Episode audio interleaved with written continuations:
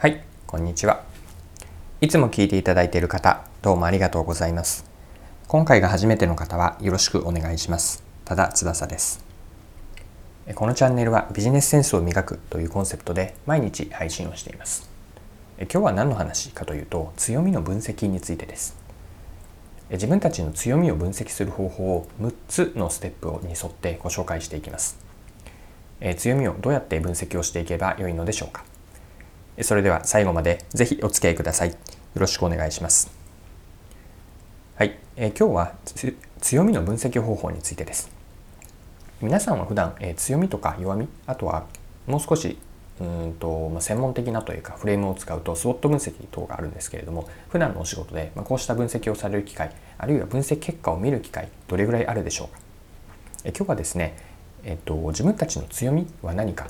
あとは裏返してこう弱みも含めてなんですけれども強みとか弱みを分析する方法について見ていきたいと思っています。具体的にはですね6つのステップに沿って見ていくと、ま自分たちの強みが何かというのをこう見つけていく見出せるというやり方になります。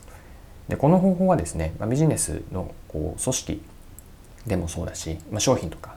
サービスあるいは企業の強みを見ていくのもそうだしえっと、キャリアにも応用できるなと思ってます。まあ、自分の強み、あなたご自身の強みは何か、これを見ていく時にも参考になるやり方かなと思います。では早速6つのステップ、順番に見ていきましょう。で大きくはですね3つのパートに分かれます。で3つのパートそれぞれの中に、えっと、ステップとしては2つあるので、えっと、3×2 の6の6つのステップになります。で1つ目なんですけれども、えっと、まず前提の明確化をしていくところで2つステップがあります。1つ目なんですがまずはビジネスにおいて自分たちの顧客は誰かというのを定義します。ターゲットとなる顧客ですね。自分たちはどのお客さんにお客さんになってほしいのか。この顧客をしっかり定義する。これが1つ目のステップになります。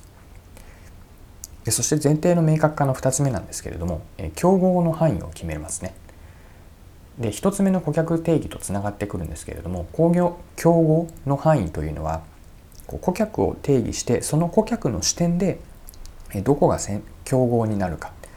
で顧客の視点とはどういう意味かというとこうお客さんの頭の中で入っている選択肢ですねその選択肢の中に自社が入っているとするんですけれども自社以外のそれ以外の選択肢これを競合と設定します。まあ、従って顧客設定と競合設定というのはあくまでセ,、えっと、セット一緒にして顧客の頭の中にできる競合これを競合と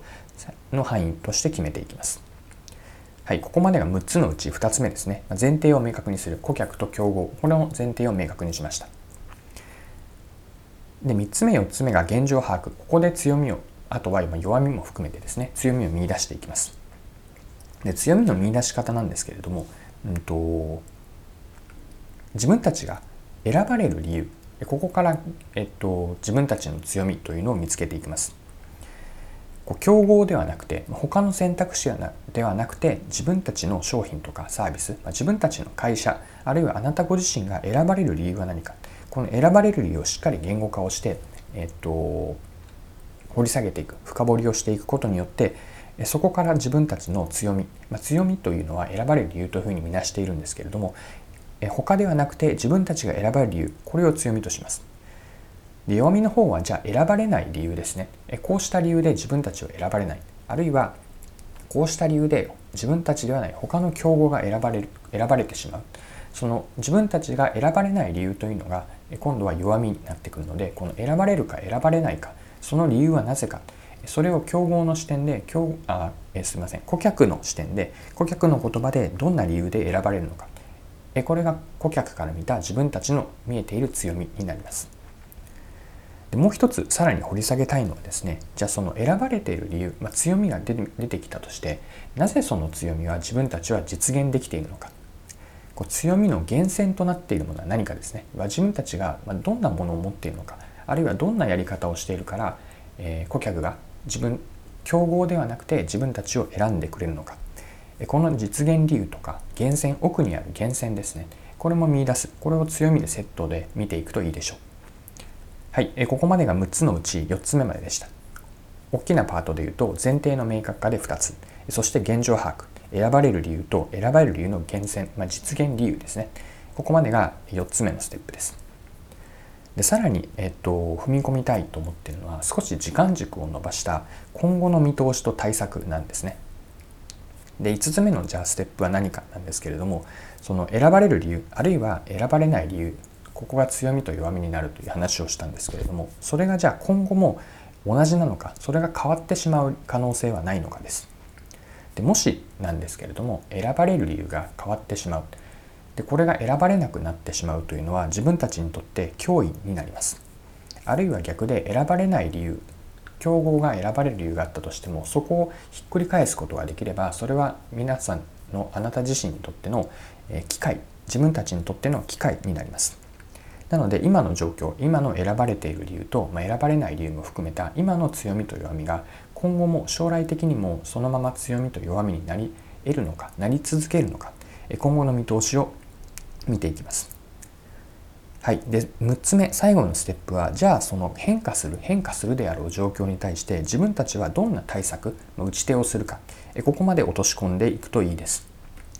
で選ばれる理由をしっかりと今後もその維持する今後も選ばれる理由になり得るためには何をすればいいのか。あるいはそれが別の選ばれる理由を作っていくためには今から何を仕込んでおけばいいのか。こうした対策とか将来的な打ち手。ここまでをしっかりと時間軸を長くとって現在だけではなくて将来的な強みとかあとは弱みも含めて何があるのか。そしてどんな対策打ち手を今からしておけばいいのか。ここまでを強みの分析と含めています。はい、以上がですね強みを分析するための6つのステップです。最後にもう一度6つのステップ流れで言っておきます。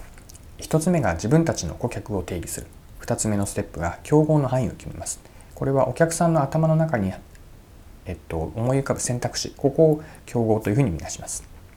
で3つ目が自分たちが選ばれる理由ですね。競合ではなくて他ではなくて自分たちが選ばれる理由。これが強みになります。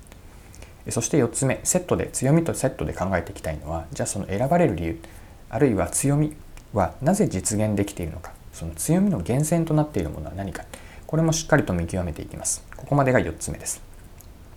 で5つ目は今後の見通しでじゃあ選ばれる理由あるいは選ばれない理由も含めて今後変わる可能性はあるか。ここに機会と脅威を見いだします。6つ目はじゃあそれらに対してよりこうポジティブな良いものを広げていくための対策打ち手あるいは、うん、と選ばれる理由がなくなってしまわないようなこう施策というのを今のうちからどんなことをしておくか何を仕込んでおくかというのを見ていくこれが6つ目のステップになります。はい、え今回も貴重なお時間を使って最後までお付き合いいただきありがとうございました。このチャンネルはビジネスセンスを磨くというコンセプトで毎日配信をしています。次回もぜひ聴いてみてください。またチャンネル登録をしてフォローいただけると新しい配信を見逃すことがなくなりますまだの方は是非チャンネル登録フォローをよろしくお願いしますそれでは今日も素敵な一日をお過ごしください。